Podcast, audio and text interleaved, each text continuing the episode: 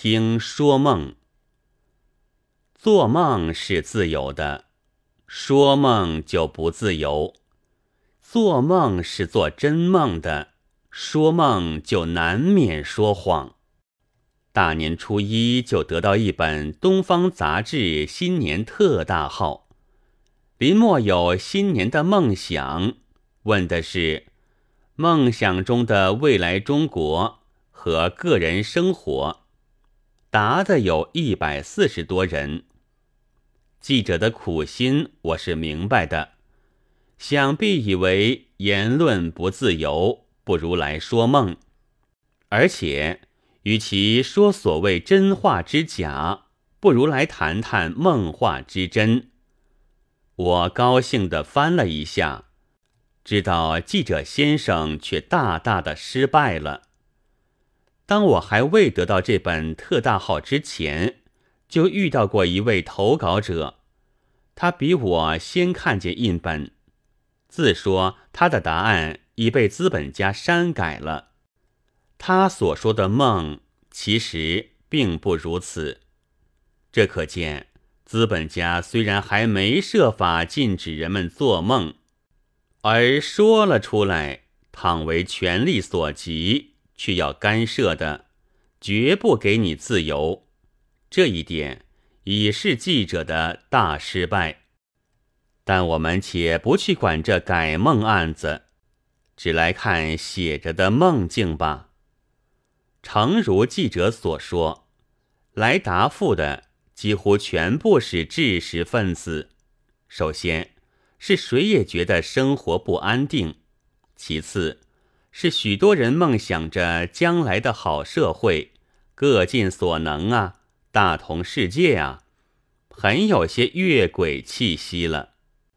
末三句是我添的，记者并没有说，但他后来就有点吃起来。他不知从哪里拾来了一种学说，将100多个梦分为2大类，说那些梦想好社会的都是载道之梦，是异端，正宗的梦应该是研制的，硬把智弄成一个空洞无物的东西。然而孔子曰：何各言而至？而终于赞成增典者，就因为其智合于孔子之道的缘故也。其实是记者的所以为载道的梦，那里面少得很。文章是醒着的时候写的，问题又近于心理测验，遂至对答者不能不做出各个适宜于目下自己的职业地位身份的梦来。已被删改者自然不在此例，即使看去好像怎样载道，但为将来的好社会宣传的意思是没有的。所以虽然梦大家有饭吃者有人，梦无阶级社会者有人，梦大同世界者有人，而很少有人梦见建设这样社会以前的阶级斗争、白色恐怖、轰炸、虐杀、鼻子里灌辣椒水、电刑。倘不梦见这些，好社会是不会来的。无论怎么写的光明，终究是一个梦，空头的梦，说了出来，也无非叫人都进这空头的梦境里面去。然而要实现这梦境的人们是有的，他们不是说，而是做，梦着将来，而致力于达到这一种将来的现在。因为有这事实，这才使许多知识分子不能不说好像载道的梦，但其实并非载道，乃是给道载了一下。倘要简洁，应该说是道在的。为什么会给道在呢？曰：为目前和将来的吃饭问题而已。我们还受着旧思想的束缚，一说到吃就觉得近乎鄙俗。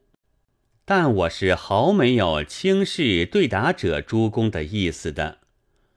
东方杂志记者在读后感里也曾引弗洛伊特的意见，以为正宗的梦是表现个人的心底的秘密，而不带着社会作用的。但弗洛伊特以被压抑为梦的根底，人为什么被压抑的呢？这就和社会制度、习惯之类连结了起来。但是做梦不打紧，一说一问一分析可就不妥当了。记者没有想到这一层，于是就一头撞在资本家的朱笔上。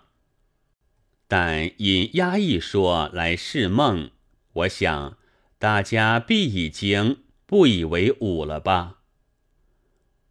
不过弗洛伊特恐怕是有几文钱，吃得饱饱的吧，所以没有感到吃饭之难，只注意于性欲。有许多人正和他在同一境遇上，就也轰然地拍起手来。诚然，他也告诉过我们，女儿多爱父亲，儿子多爱母亲，即因为异性的缘故。然而婴儿出生不多久，无论男女，就尖起嘴唇，将头转来转去，莫非他想和异性接吻吗？不，谁都知道是要吃东西。食欲的根底实在比性欲还要深。在目下开口爱人，闭口情书，并不以为肉麻的时候，我们也大可以不必讳言要吃饭，因为是醒着做的梦，所以不免有些不真。因为题目究竟是梦想，而且如记者先生所说，我们是物质的需要远过于精神的追求了。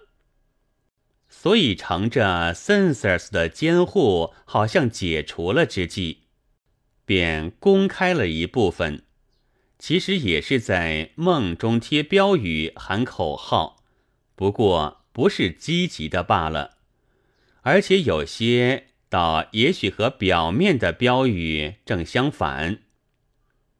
时代是这么变化，饭碗是这样艰难，想想现在和将来，有些人也只能如此说梦。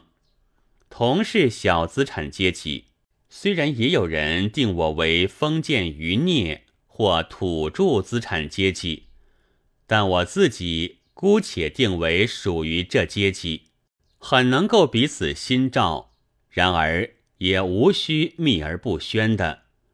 至于另有些梦为隐士，梦为渔樵，和本相全不相同的名人，其实也只是预感饭碗之脆，而却想将吃饭范围扩大起来，从朝廷而至园林，由羊场及于山泽，比上面说过的那些志向要大得远。不过这里不来多说了。1月1日。